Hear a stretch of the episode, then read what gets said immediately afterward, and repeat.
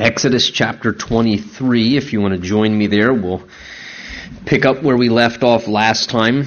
In these last few chapters together, we have been watching the Lord really from Exodus chapter 20, kind of giving uh, an expansion now of the Ten Commandments and kind of how that would apply to everyday practical experiences, kind of the amplified version of those things, and laws concerning violence, and if there was uh, robbery in the society, if there were uh, different civil offenses, and how they were to regulate those things among the judges to make their decisions and so forth. And God's basically just been giving now miscellaneous uh, civil laws for the nation of Israel, how they were to conduct themselves in society. And as we come now to this part of chapter 23, uh, where we left off last time. We left off there in verse 13 in chapter 23, where the Lord said, In all that I have said to you, be circumspect, and make no mention of the name of other gods.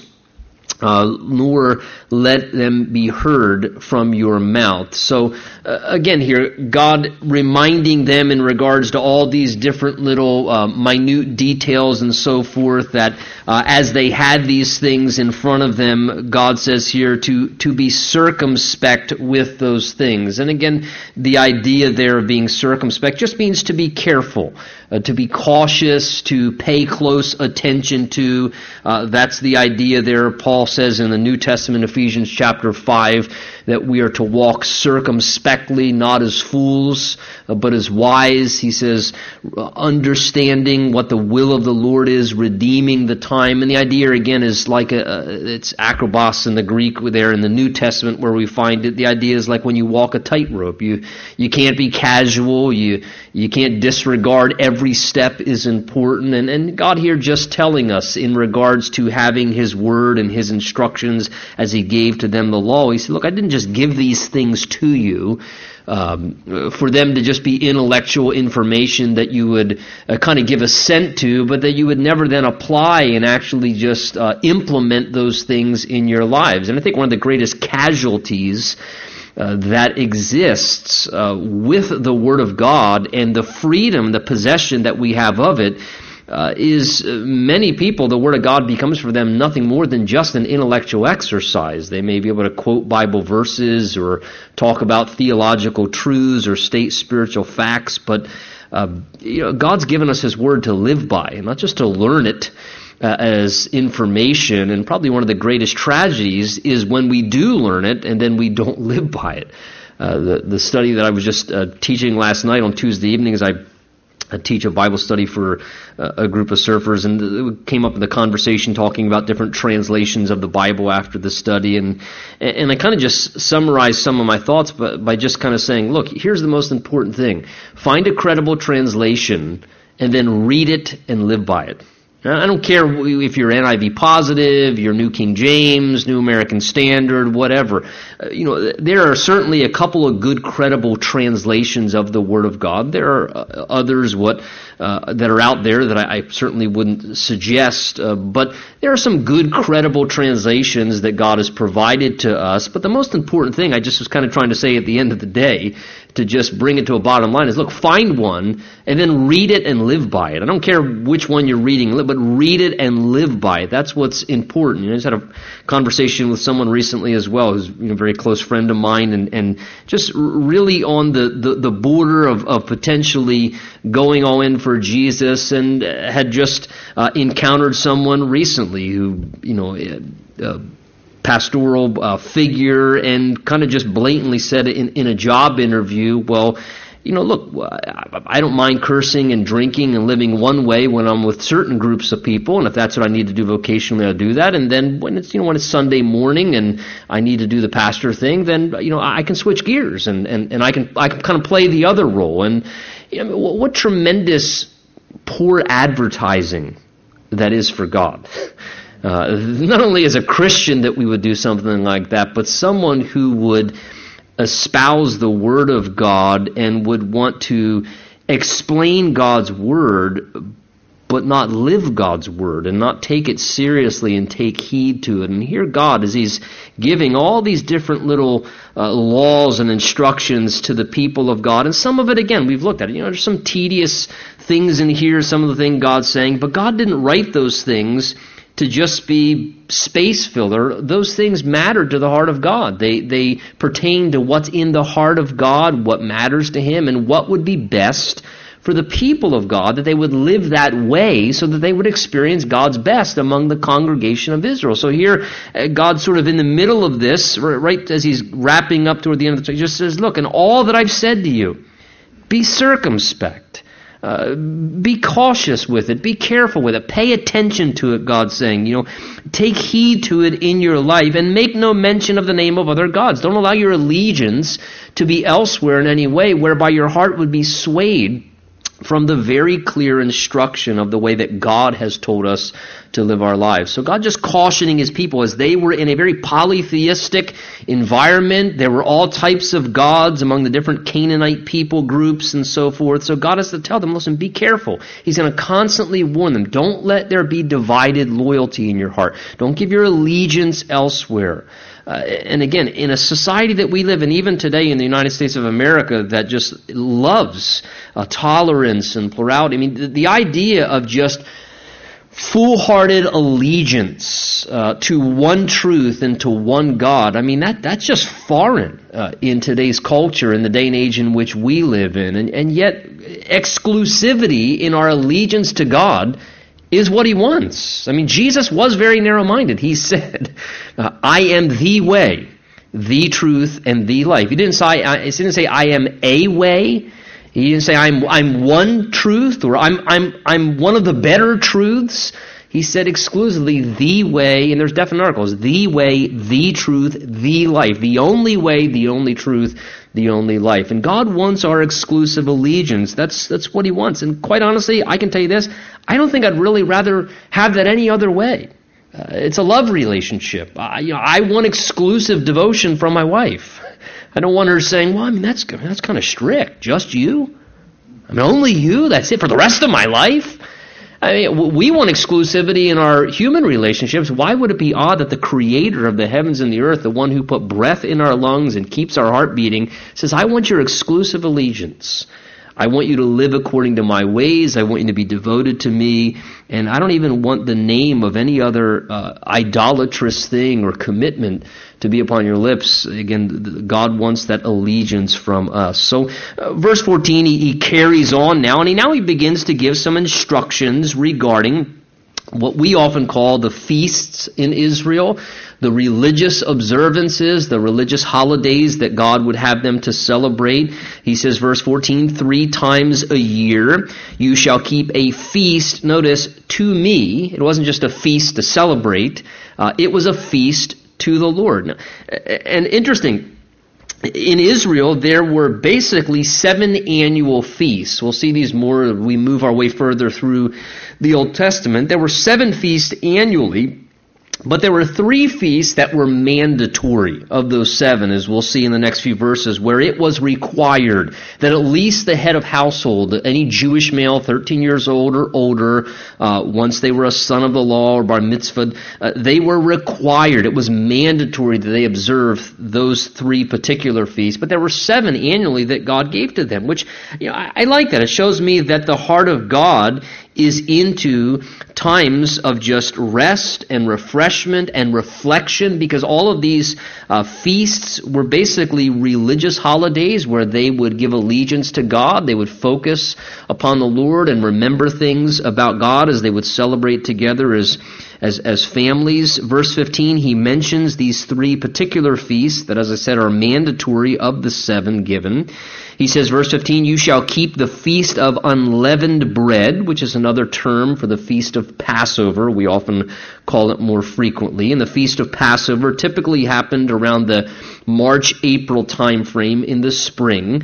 And remember, those two are often put together in terminology, Passover and the Feast of Unleavened Bread, because uh, it's in connection to remembering what God did when He delivered them out of Egypt. And remember, the death angel passed over them. So they would first uh, in a sense, uh, celebrate uh, the, the, Passover experience on Passover, the Passover day, and it tells them that they were to do that on the 14th day of the month, and then after that, they then would begin the week long celebration of the Feast of Unleavened Bread. So he says to them, You shall keep the Feast of Unleavened Bread, or Passover. You shall eat unleavened bread seven days as I commanded you, at the time appointed in the month of Abib, in the Jewish calendar, for he says, In it you came out of Egypt, and none shall appear before me empty. Again, the idea there, none shall appear before me empty, is that when they went to these feasts, they were to bring the required sacrifices that God expected of them. They were to not come up empty handed. When they went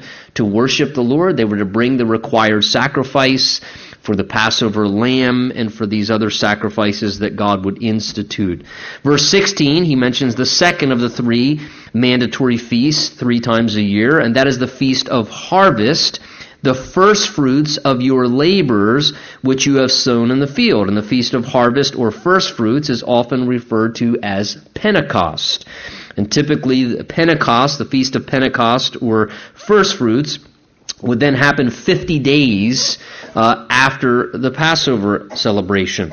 So typically that would then fall somewhere in the summer range, kind of on our calendar, the way we know it. And then thirdly, the Feast of Ingathering, which we know more commonly as the Feast of Tabernacles or the Feast of Booths. Uh, and that was at the end of the year. Typically that happened around the early uh, to mid-autumn time frame, usually like around September, October uh, when you have gathered the fruit of your labors from the field. So you have these three of the seven feasts that existed. You have these three mandatory feasts that it's important to remember that all Jewish males were required. These were mandatory. The feast of Passover, the feast of Pentecost, and the feast of Tabernacles. Uh, and I think it's interesting because when you look at the three feasts too, uh, they're kind of staggered in a way where God, by God provided periodic times throughout the year of just reflection and worship. Uh, the Feast of Passover happened in the spring. The Feast of Pentecost happened in the summer. The Feast of Tabernacles happened in the fall. So you kind of have there almost quarterly or, or, or at least three times a year, God was saying, I want you to stop and pause and I want you to just celebrate. And for an entire week, they would cease from their labors. No one would work. They would, if the whole family went, they would travel up to Jerusalem. That was a, a great way to, you know, pilgrimage and celebrate together. And there would just be celebration and they were times of reflection and they were moments whereby God's people through going through the motions of the feast celebrations would basically rehearse God's involvement in their lives in real uh, specific ways throughout Israel's history. As they celebrated Passover, uh, they would go through all of the activities of Passover, and basically it was a visual uh, lesson as they observed the feast to help them reflect upon what God did for them. So as they go through the Passover celebration, uh, the children were learning lessons. Well, why do we do this? And well, the reason why we do this, and uh, God again being a master teacher. Keep in mind, in that day, unlike the blessed privilege of you and I who are sitting here this evening, uh, they didn't all have copies of Scripture. Uh, there were scrolls in the uh, synagogues. Many times the priests would have copies of the Old Testament scriptures.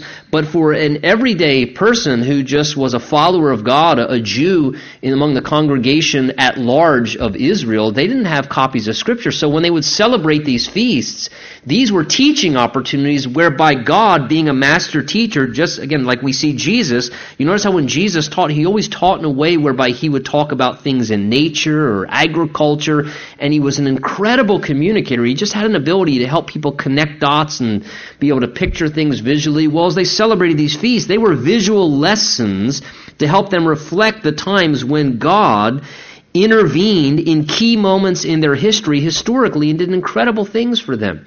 The Feast of Tabernacles was a time where they lived outside, remember, in booths and they would set up little lean-tos or huts and they would literally stay outside. It was kind of like camping for a week. And as they lived outside in these little lean-to shelters, temporary huts that they would make, it created opportunities where the kids would say, you know, Dad, can I, why are we living outside under the star. Why, why are we doing this?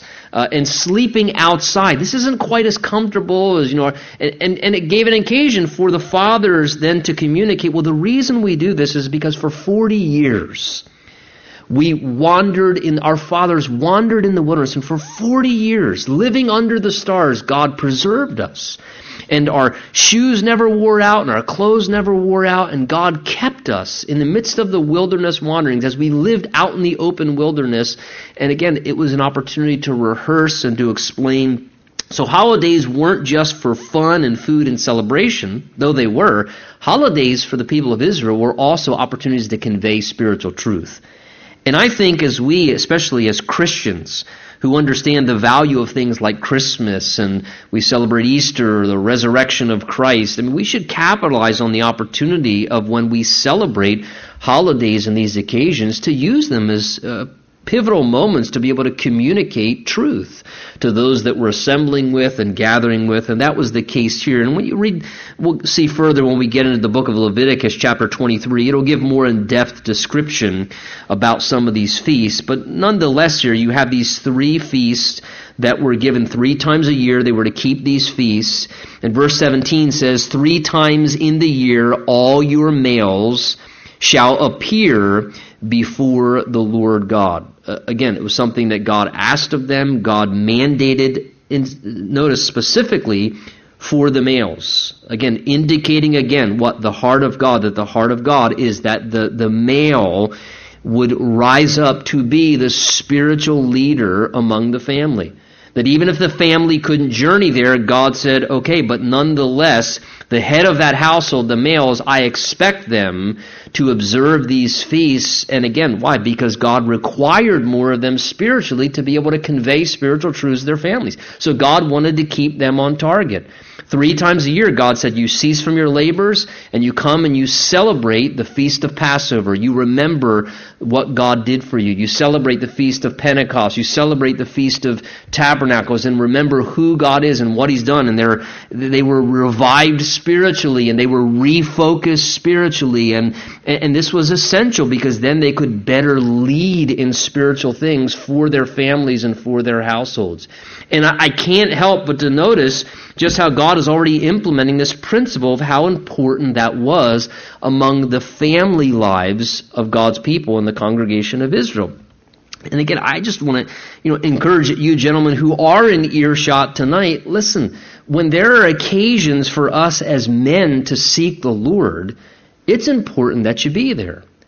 And I tell you what typically happens, and I can say this with credibility because you know, prior to the, you know, few years I've been here, I had, you know, 13 plus years pastoring Calvary Chapel there in York, and it is very typical. Don't matter whether it was there, whether it's here. I, I, I see the same thing relative no matter where I travel around to. Typically, when there are events available, be it retreats or, you know, women's events or men's events, it is amazing how you can't put out sign up sheets fast enough for the ladies to sign up for things because of the hunger they have for, oh, a women's event, a women's retreat, or you, you can't keep the sign up sheets coming quick enough.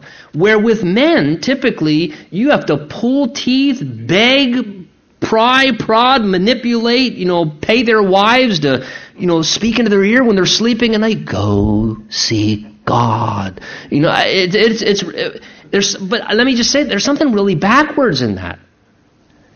And it makes me truly concerned because when I see the heart of God was, He didn't say the females had to go up three times a year.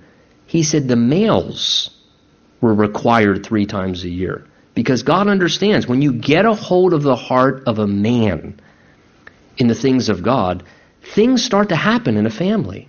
And when things start to happen spiritually in a family, then things start to then happen among a congregation of God's people, and then things start to happen among a civilization in a culture as a whole. So, uh, again, I just encourage you, look at the pattern God sets here. There's an incredible principle and certainly something that we should embrace as men.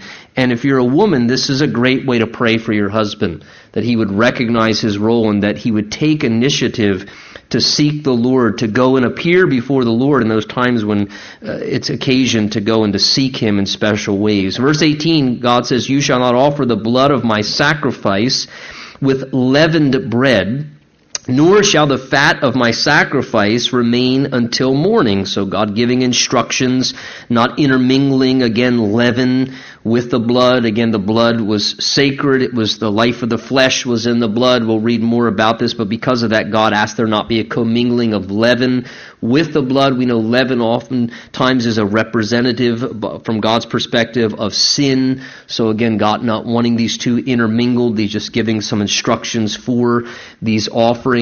Verse 19, the first of your first fruits, or the best, the idea is, of your land you shall bring into the house of the Lord your God. So again, God asking for their best. We've seen this repeated. God doesn't want their leftovers. He doesn't want what little bone they can throw them afterwards. God says, I, want your best. I want you to give me your best up front in your worship, in your devotion, that we would give our absolute best and first to the Lord, and then give our leftovers to everything else in our life and the other aspects of our lives. And then verse 19, we have this kind of peculiar statement that shows up here in the midst of this. And God says, And you shall not boil a young goat in its mother's milk, just in case you were thinking about doing that. Uh, now, for those of you who are familiar with you know, Jewish culture, you understand that this here has become something that has become very, very, I'm going to use the term in a, in a hyper emphasized among the people in the Jewish culture, whereby this statement has become something that has taken on an entire dietary code and kosher restrictions and so forth for them. That becomes a basis of much of the ways in which they manage uh, their dietary codes. Uh, historically, most commentators and scholars, of which I am not, you know, tell us that in that day, that more than likely this was a reference of God trying to deter, as all these other verses have been about, them from practicing and participating in what was a very well known Canaanite fertility practice in that day, whereby some of the Canaanite people, as a fertility practice, to curry favor from the gods that would bless their fields, would take uh, young goats and they would boil it in the mother's milk, and then, as it came to a boiling point, would then pour out the milk and the blood mixture over their fields as a way to try and curry the reproductive blessing upon their field and to, to try and get their fields to become more fertile. So, my point in that is basically to say this what God was addressing was an idolatry thing. It, it wasn't a dietary thing. It was an idolatry thing in its original context. However, for whatever reason, and I can't speak to that, it has been taken and made into quite an extensive uh, dietary thing whereby, you know, to this day still, you know, those who are very strict Orthodox and kosher Jews, they will not mix together, we know what, dairy and meat because of this very statement. Uh, and, and, they take it to levels that are, I mean, have different kitchens, different utensils, and, and it is taken to a level where it becomes something that was in a statement about one thing has kind of been taken and, and just, you know, you know hyper emphasized and taken to a place, I think, really where God never intended, where it's become this very legalistic, codified thing that dominates and controls the lives of people in a dietary way when God meant it in an idolatrous way when he was referring to those things. And it's just a, a good reminder that, you know, we want to make sure that with God's word that we don't take a scripture and just make it become a basis because we can all be guilty of this where we take a portion of God's Word or a text from God's Word and we build a whole theological codified system on how we live our life and what we do and what we don't do off of just what one text says. And we need to be careful of that. And, and because of this verse to this day still, uh, much of this exists, as I said, where there's not the mixture of, uh, in any way. You go to Israel, I was, you know, there just a little over a year ago, and to this day still, you do not mix together, you know, meat and cheese and, and meat and dairy, you just do not mix the two. They're are separate. When we were meeting at the synagogue, I don't know if you ever took notice, they have two different kitchens when we were meeting there for Wednesday night Bible study, if you've ever noticed, they have two different kitchens in that synagogue for this very reason. once in one kitchen you could do this in, the other kitchen you can do this in, and and it's all based off of many of these kind of things that have become strong convictions in the hearts of those who are Jewish and, and take these things uh, to that extent. Verse 20 then God says, Behold, I send an angel before you to keep you in the way and to bring you into the place which I have prepared. So God speaks now of this angelic escort, he says, this divine escort. The word angel there in the Hebrew literally is just a term that's, that indicates a messenger, a divine messenger. And who is this angel? Uh, well, as we read through this, I think, as well as many other commentators seem to believe, that this is probably another reference to what's often called the angel of the Lord uh, in the Old Testament. Now, we do have uh, representations of angels that show up on occasion, but then on occasion we do have these pictures of what often we call the angel of the Lord, which typically are what we believe to be pre incarnate appearances of the Lord Jesus Christ. Theophanies, times when Jesus would show up and manifest himself prior to the time of his incarnation when he took on flesh and was born as a babe there in Bethlehem. And when you read some of the language here, it just seems to be that rather than just an angel, that this is actually a reference to the Lord himself, the divine messenger, escorting him. He says, so God says, I'm going to send an angel before you, notice, to keep you in the way and to bring you into the place in which I have prepared. Look at the language, verse 21. Beware of him and obey his voice. Do not provoke him, for he will not pardon your transgressions. Now, no angel has the right, spiritually, to choose to pardon or forgive transgressions. Only Jesus has the right to do that. Only God can forgive sins. He says, for my name is in him. And that's interesting as well.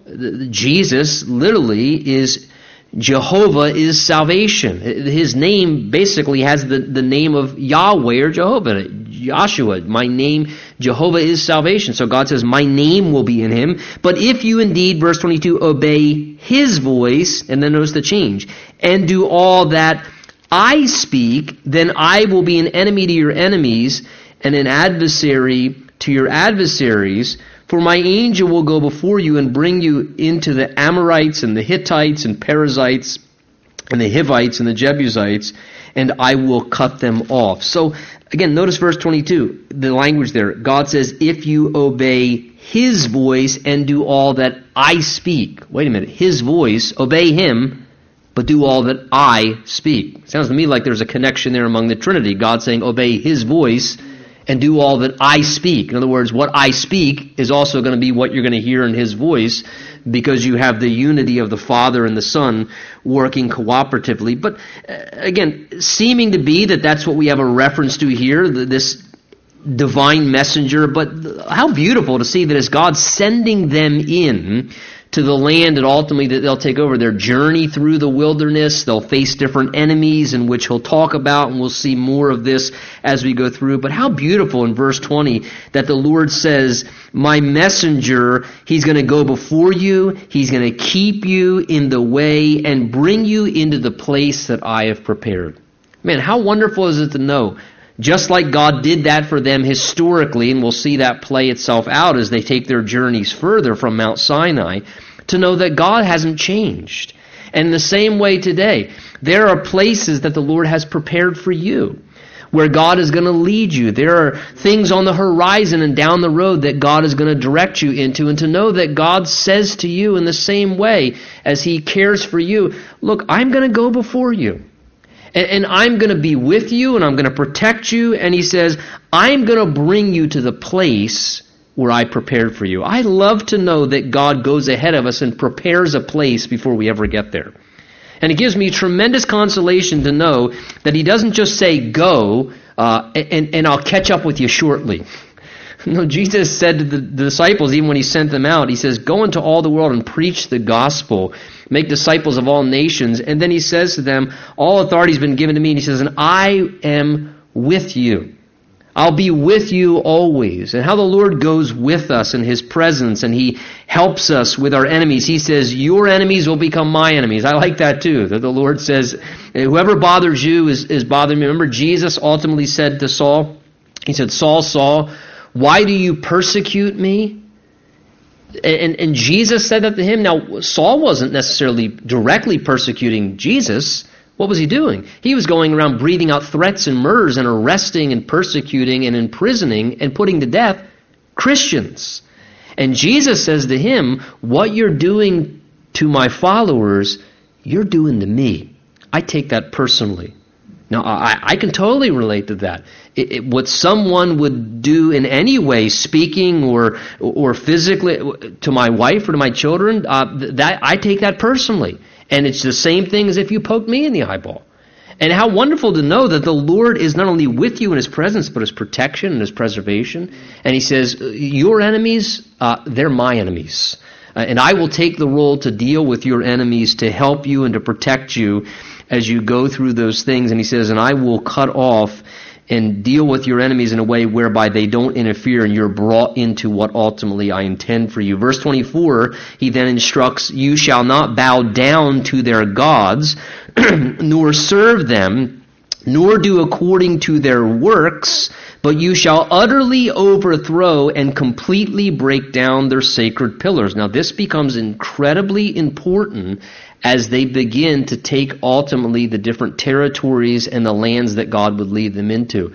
God tells them in a strong warning, listen, do not make allegiances whereby you will be prone to then make concessions and compromise spiritually. He tells them when you go into those territories, do not bow down to their gods, do not bend the knee, do not serve them, do not get involved, he says, or do according to their works and think, well, I mean, we're, we're in Canaanite country, so when in Canaan, act like a Canaanite, right? When in Rome, act like the Romans. God says, no, no, no, that, that sounds wise, but that's really spiritually stupid.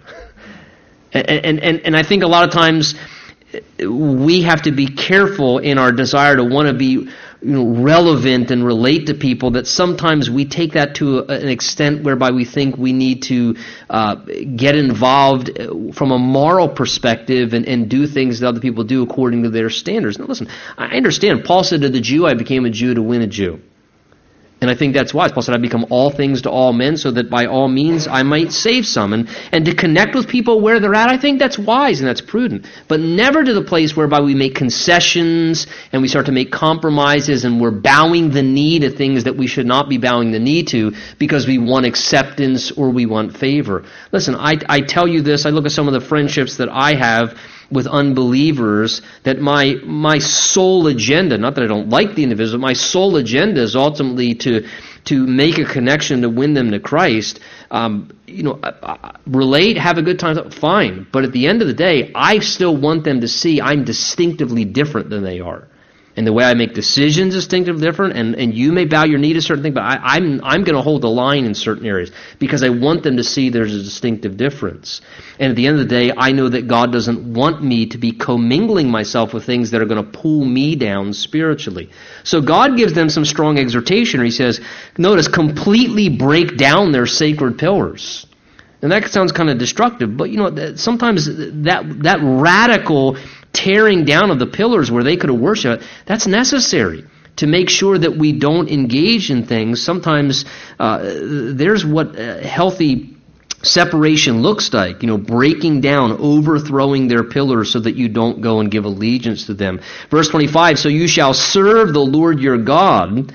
Notice he says to the people of Israel, and he will bless your bread and your water, and I will take sickness away from the midst of you and no bear, no one shall suffer miscarriage or be barren in your land, and I will fulfill the number of your days. So God here gives, in a sense, a, a promise nationally to the people of Israel, telling them that if they separate themselves from the people, and again, these are God's chosen people, those who his plan is at work among them, that they would be a witness to the nations. And here God gives to them what I believe is a national promise. I think we need to be careful to try and grab that and make it a personal promise and a guarantee for all of our lives. God is in this in, in a national way, giving a promise to them that as they lived according to God's standards and God's ways, that God would keep them healthy, that God would keep sicknesses and diseases from coming upon them that were inflicting the other civilizations around them, and that God would prolong their lives. And again,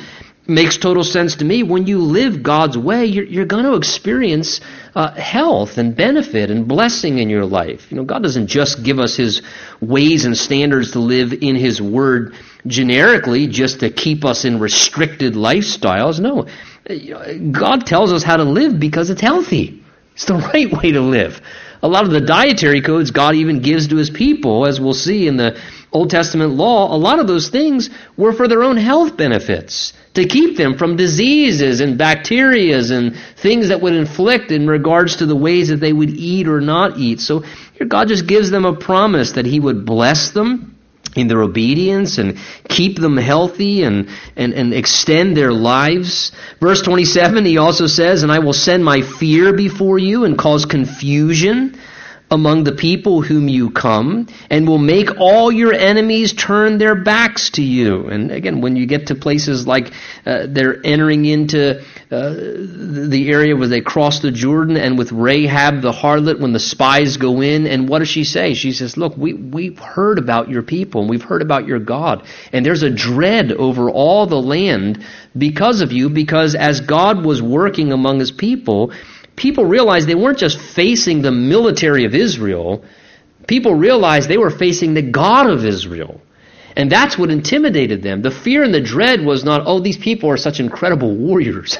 As they heard the stories of the miracles of God and what God would do for his people as he would bless them in the times when the odds were completely out of sync, and yet God would grant an incredible victory for them militarily, though they should have been overthrown and destroyed by their enemies people began to realize look, we're not fighting against them, uh, we're dealing with their God. And that caused, in a sense, a fear to come upon their enemies when their enemies typically should have been to overwhelm them. Verse 28, God even says to them, And I will send hornets, which are way worse than bees. Bees pollinate. The only thing I know hornets do is bite. And they're, and they're nasty. He said, I'll send hornets before you. So again, God can even use nature. I love how God can use anything supernaturally in natural ways. God says, I'll send hornets before you, which will drive out the Hivite and the Canaanite and the Hittite from before you. An interesting little tidbit here. Archaeologically, there have been uh, things discovered, references whereby ancient civilizations have described leaving territories because of incredible infestation. Uh, infest, what is wrong with Infestations. Infestations. There you go. You can tell I didn't practice that word. Just, or swarms, maybe I should have picked that one, of hornets coming into a territory whereby it became so bad that people actually uprooted and moved their territories. So just again, authenticating exactly what the Word of God describes here and how you read this, well, come on, God wouldn't really have done that. Well, yeah, God, God controls creation. God controls all of nature. And if God wants to work in a way through nature to accomplish his purposes, he's more than competent and able to do that. And here God says, I'll use anything. I'll even send hornets, he says, to drive people out of their territories. Look at verse 29. God says, I will not drive them out from before you, though, in one year. Lest, here's why. God says, the land become desolate and the beasts of the field become too numerous for you. Little by little, I have that underlined in my Bible. Little by little, I will drive them out from before you until you have increased and you inherit the land. So notice, as God drove out their enemies so that they could inherit the land, God says, I'm not going to do it all instantaneously. It's not going to happen quickly and overnight in one year's time.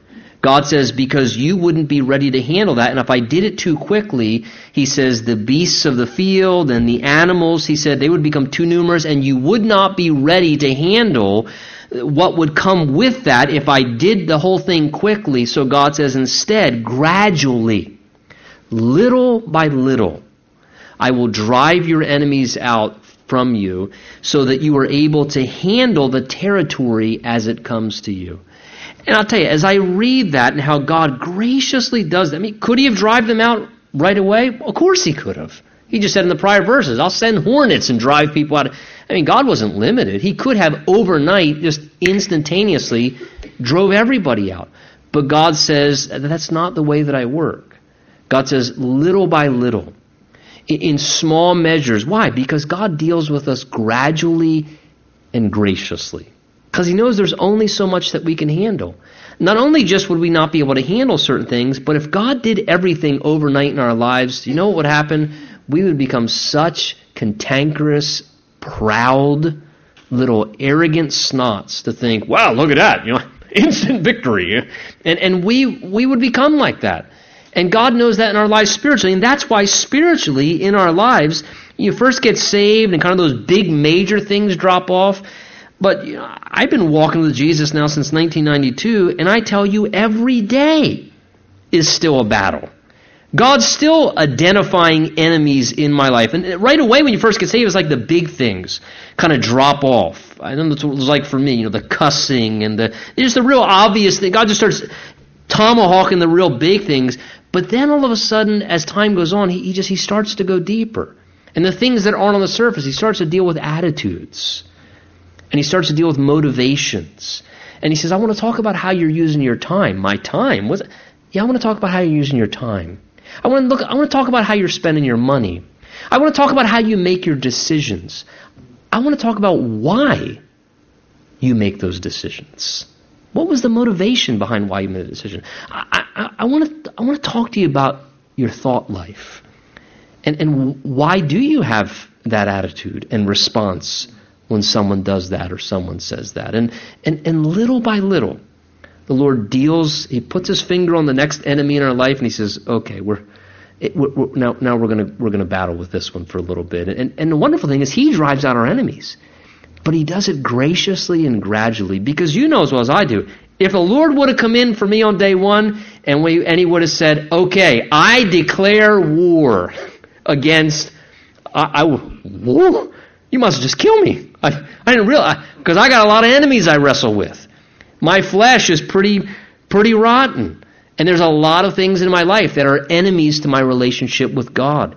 And little by little, he just, he just like peeling off the layer of an onion, he just goes to the next level and the next layer. But he just he knows just what we can handle, and little by little, graciously and gradually, he drives out one enemy at a time, and then he puts his finger on the next. And he says, we, we need to work with this now, Tony. And, he just puts those enemies out of our lives, but just such gracious, patient, caring ways in which God deals with the enemies in our lives. So again, be patient with yourself. Can I remind you, the Bible says in 2 Corinthians 3, it says that we are being transformed by the Spirit of the Lord. It does not say we've been transformed. Too many times Christians, you know, fall into condemnation and, and self-pity and struggle because they're frustrated that, that they're still wrestling with things. Listen, it says we're being transformed. Nobody's been transformed. We're being transformed. And the Lord's driving little by little enemies out of our lives, and it's a process. You know, you know when that process will be done? When you're in heaven. And when you're in heaven experiencing everything of a, a sinless body, then that process will be over. But by now, for now, the Lord, little by little, letting us inherit more and more of the things of God, dealing with our enemies. Verse 31, he says, And I will set your bounds from the Red Sea to the sea, that is the Mediterranean, Philistia, and from the desert to the river. For I will deliver the inhabitants of the land into your hand, and you shall drive, drive them out before you. And you shall make no covenant with them, nor with their gods. They shall not dwell in your land. Notice God again re-emphasizing, lest they make you sin against me. God knows that we can make no uh, you know, we, can make no no uh, concessions and no agreements with the things of the flesh. And God says, if you are willing to make treaties to try and satiate those enemies and have peace with them, He says, what's going to happen is ultimately, if you serve their gods, He says, verse 33, it will surely be a snare to you. They'll just ensnare you ultimately. And we need to remember that. In the same way that was true for them historically and literally, that if they let the presence of enemies dwell among them, then ultimately those enemies would tempt them to sin against God and would ensnare them to get reeled in slowly into their practices. The same is true of us. The Bible tells us in the New Testament that we're to make no provision for the flesh. Uh, the, you know, the flesh is something that you can't just toss the flesh a, a periodic uh, you know, bone and say, if, if I just satisfy it, then maybe it'll just be quelled and, and it'll kind of it'll calm down and it'll go away and leave me alone. No, it, all that does is it intensifies the desire. God has one command for the flesh. He says, crucify it. Be radical with it. Put it to death. Make no provision for it. Because if you give a small provision for it, it, like a little snowball, will just accrue momentum in your life, and it will ultimately come back around and ensnare you. Remember, God. That's why God would tell them when they would go into territories, look, you know, put to death people. Remember when uh, Saul was told to put to death the Amalekites, and he didn't do that? and he let King Agag, the, the one king, live, and he made all types of you know excuses of why he felt. Well, I thought it would be okay, and and he and he basically just made justifications why it was okay to leave this one you know this one little. Oh, I'm not, and, and he didn't fully command. He didn't fully obey God's command because he felt like it was maybe a little too radical, so severe. Why so severe? I mean, just cut off everybody, cut off everybody. And what happened? Ultimately, as he allowed that enemy to remain alive, years later, fast forward all the way to the time of Esther, when there was someone who named Haman wanted to exterminate the entire Jewish population, which would have then eliminated the messianic line, and it was a man named Haman who was a descendant of King Agag. And see, it's a fitting reminder that when there are areas in your life that God says to you, you need to cut this off completely separate yourself from it, and, and you think, oh, well, I mean, 90% of the way I will. Listen, if you leave a little opportunity, a little doorway there, eventually that is going to come back around and is going to conquer you. It's going to ensnare you. It's going to cause you to sin against God, and it's going to be something that ultimately becomes your downfall. So, uh, as God told them to do this literally in the same way, spiritually, often the same is very important for us. Well, let's take a brief look into chapter 24 here. It says, Now he, God, said to Moses, Come up to the Lord your God, uh, to the Lord, you and Aaron, Nadab and Abihu were the two eldest sons of Aaron, and 70 elders of Israel. Those were probably the 70 that he delegated some authority to in the decision making process, and worship from afar. And Moses alone, again, he had an exclusive access to God at this time. Moses alone shall come near the Lord, but they shall not come near, nor shall the people go up with him. So God at this point now calls Moses and a select group of the leadership to separate themselves from the congregation and to draw closer to the presence of God. I think there's a great reminder in that as God calls the leaders to at times separate themselves and draw closer to the presence of God because if they were going to represent God, they better be in the presence of God so that they understand more of who God is and that they can reflect and represent God accurately here. So God's calling now Moses and Aaron and his two sons as well as 70 of the elders of Israel to come towards him. And it says the other leaders could worship from afar. Moses was had special access at this point anyway historically. He could come closer to the presence of God and I read this, worship from afar, verse 1. It says, verse 2, the, the people shall not go up with him, they shall not come near. Aren't you really glad that we're no longer under the law, but under grace?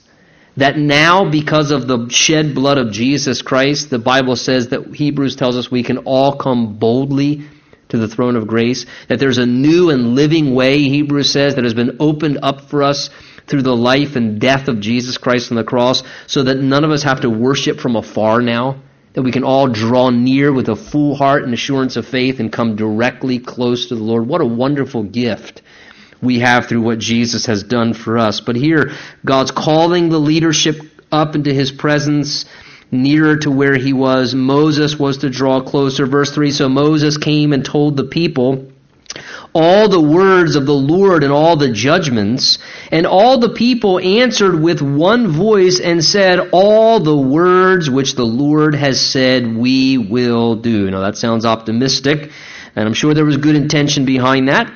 That should be our heart, but it doesn't ultimately unfold that that's literally what happened. In verse 4 it says, Moses wrote all the words of the Lord. So there's another reference we have contained internally in the Word of God of, again, the first five books of the Bible, the Pentateuch that we often refer to them as, Genesis through Deuteronomy, that Moses not only was receiving these things, but he actually was recording them as well. That he was documenting them, that he actually was writing down the words of the Lord and recording those things. And I think when we hear things from God, it's, it's a good thing sometimes to write down those things we hear. In Moses' case, he was recording Scripture. I wonder if he knew he was recording Scripture. But he just was hearing from God and sensing he was to write these things down. Later, we'll be told that the reason that he was to write those things down was so that he could teach the people those things. In fact, Fast forward over with me to verse 12. Listen to what God says there. The Lord said to Moses, Come up to me on the mountain and be there, and I'll give you the tablets of stone and the law and commandments. Interesting here, God says, which I have written. That's a reference to the Ten Commandments we talked about earlier in our prior study. That actually, contrary to how the movie represents it, God is the one who uh, gave those Ten Commandments, who spoke them and recorded them. But notice, God says, I've given these things to you that you may teach them. Moses was to be familiar with them so that he could then communicate and articulate those truths to the people. So here Moses, we read at this point, is being instructed by God to record these things. He wrote them down.